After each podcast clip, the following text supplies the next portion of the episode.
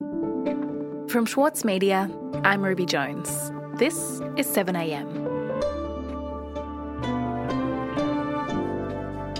In a week where the Federal Minister for Aged Care was unable to answer questions about the crisis in his portfolio and details emerged about a branch stacking scandal in his own party, the Prime Minister is finding himself under increasing pressure. Scott Morrison is continuing his strategy of shifting blame to the states. But is he falling short of the standards he himself has set? Today, columnist for the Saturday paper, Paul Bongiorno, on whether we should be expecting more from our politicians.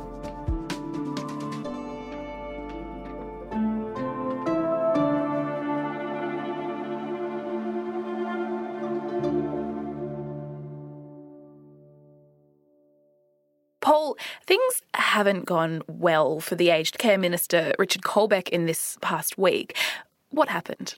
Well, Ruby, last Friday, Richard Colbeck appeared before the Senate's COVID 19 committee. And I have to say, his performance was one of the least impressive I've seen. The problem for Colbeck began when the chair of the committee, Labor's Katy Gallagher, asked about the coronavirus death toll for aged care residents. How many residents of aged care facilities funded and regulated by the Australian Government have passed away from COVID 19? As the aged care minister, he surely should have been expecting that question. I'll just have to look up my latest report, Chair. That might take me a moment. But there was an excruciating 35 seconds silence while Colbeck fumbled through his papers.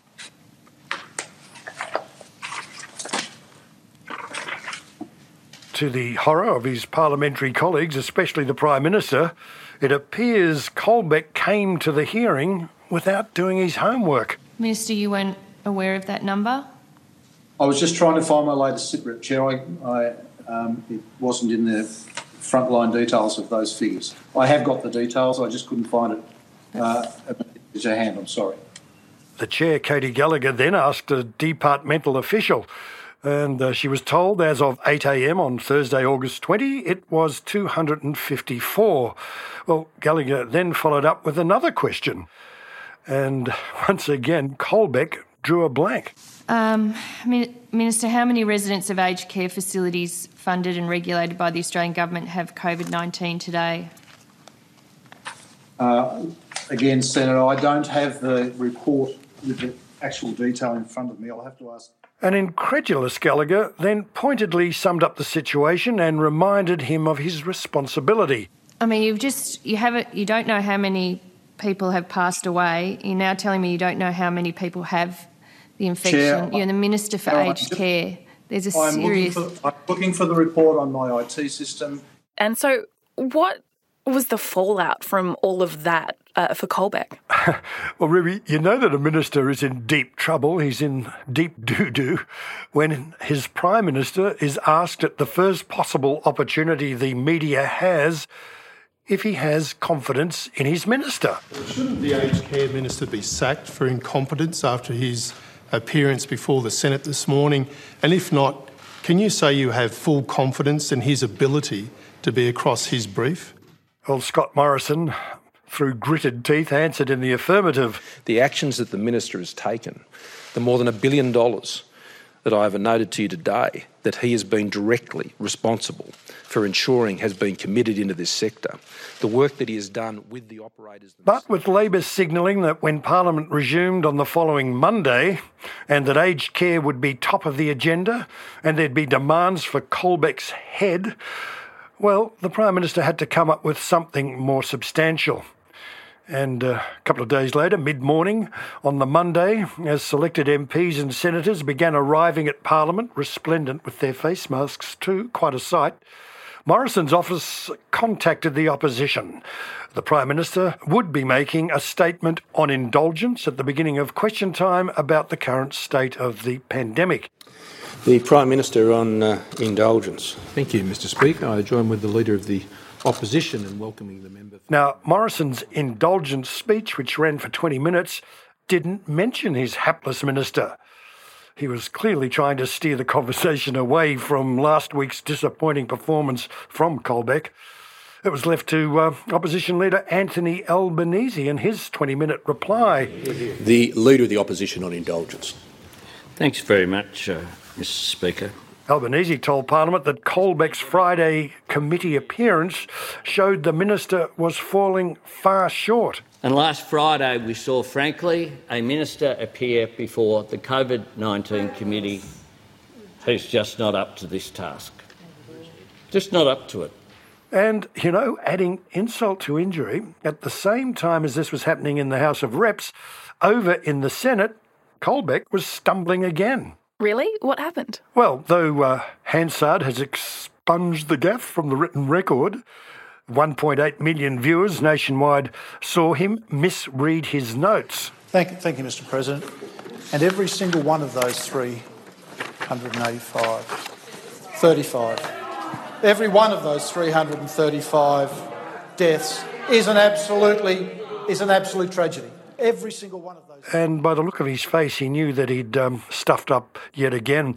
Now, mind you, this really is a metaphor, in my view, of just how badly the government and the Prime Minister, in fact, are handling the aged care issues in this crisis. Yeah, and this must have made things worse for Colbeck, Paul. So, what did the Prime Minister do?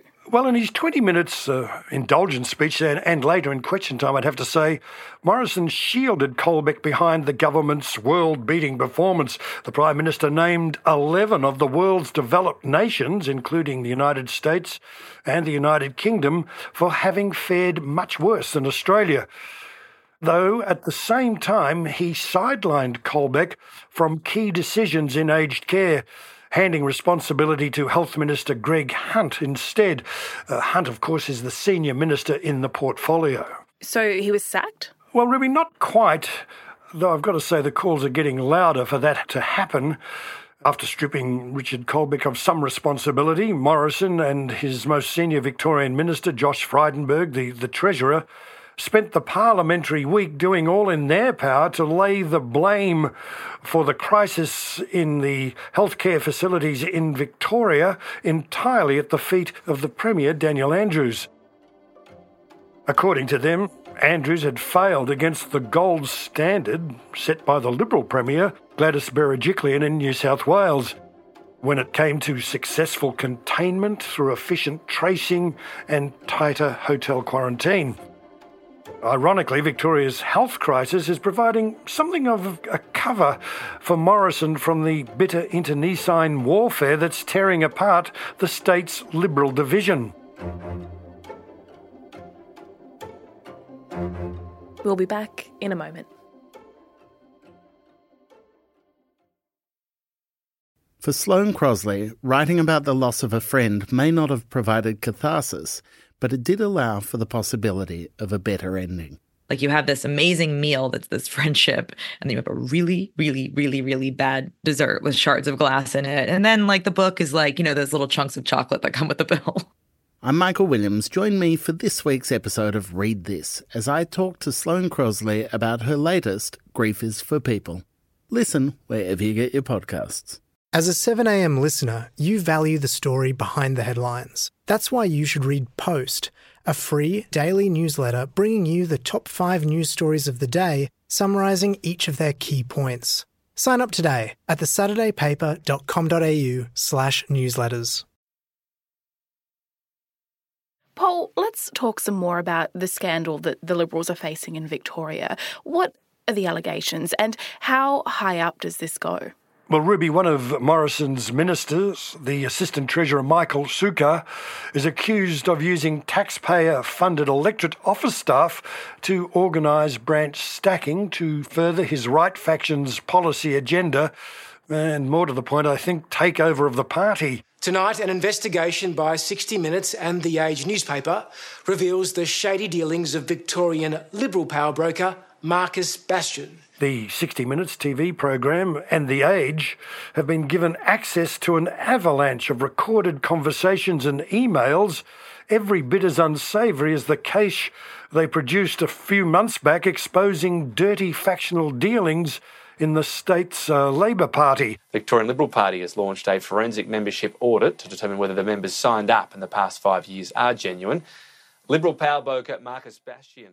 Both of them, of course, are about power grabs and power competition. And the fact of the matter is, you don't get this sort of stuff unless there's a pretty bitter feud going on. And adding to the Liberals' discomfort, the usually supportive Australian newspaper got into the act midweek with its own batch of leaked internal correspondence, adding racism and religious bigotry to the power struggles. And uh, former Abbott uh, government minister, the Conservative Kevin Andrews, is also embroiled in the allegations. But he, like Sukkar, denies wrongdoing. And both of them have referred their staff hirings to the Federal Finance Department for investigation. Now, I've got to say to you, Ruby, just how it will distinguish between party operatives and genuine electorate staffers is anybody's guess. But that step was good enough for Morrison. Right, so Scott Morrison has addressed this then? Well, in a sort of fashion, uh, the Prime Minister has again adopted his innocent bystander pose uh, telling reporters on Wednesday that he's been busy dealing with the COVID crisis and creating jobs to be worried about this. It's as if the Prime Minister is saying to us that he can't walk and chew gum at the same time. And it has to be remembered he wasn't so forgiving of Albanese after the Labor branch stacking allegations that were just as sensationally reported back in June. Mm, how has Anthony Albanese taken that? Not surprisingly, Albanese was far from impressed with the double standard. Uh, he said Labor acted immediately, it expelled a minister from the party, and it imposed federal intervention to clean up the Victorian branch. Opposition leader Anthony Albanese joins us in our Parliament House studios. It's a busy studios this morning. Anthony Albanese, welcome back to breakfast. Good morning, Fran. The Victorian Liberals, if I can go. Albanese told Radio National's Fran Kelly this week that someone should tell Scott Morrison that he's in charge of the Liberal Party. That this is a scandal, that his assistant treasurer is in it up to his neck, in his own words here, and that his position is untenable. And Albanese said the Prime Minister was making a pattern of ducking responsibility. Uh, now, uh, once again, a bit like aged care, he's saying it's not his responsibility, it's a matter for the organisation. Paul, in the last couple of months, we've had branch stacking scandals involving competing factions in both major parties in Victoria, the state which is currently in the middle of a second wave of the pandemic.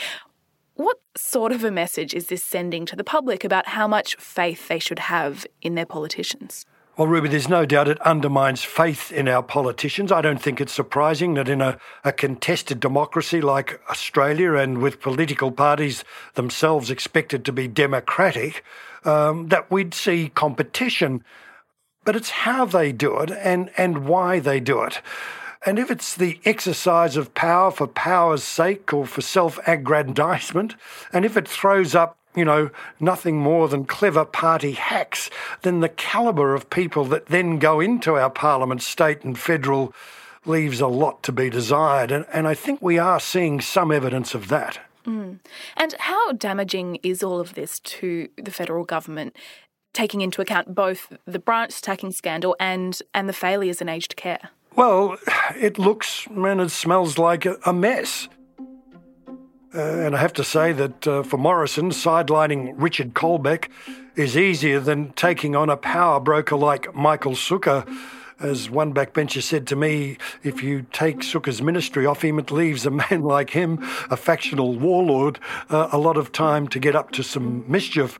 But both of these ministers are denting Morrison's claim in his speech on Monday to the Parliament that he didn't deny the high expectations that are rightly set for us as Australians. Paul, thank you so much for your time today. Thanks again, Ruby. Bye.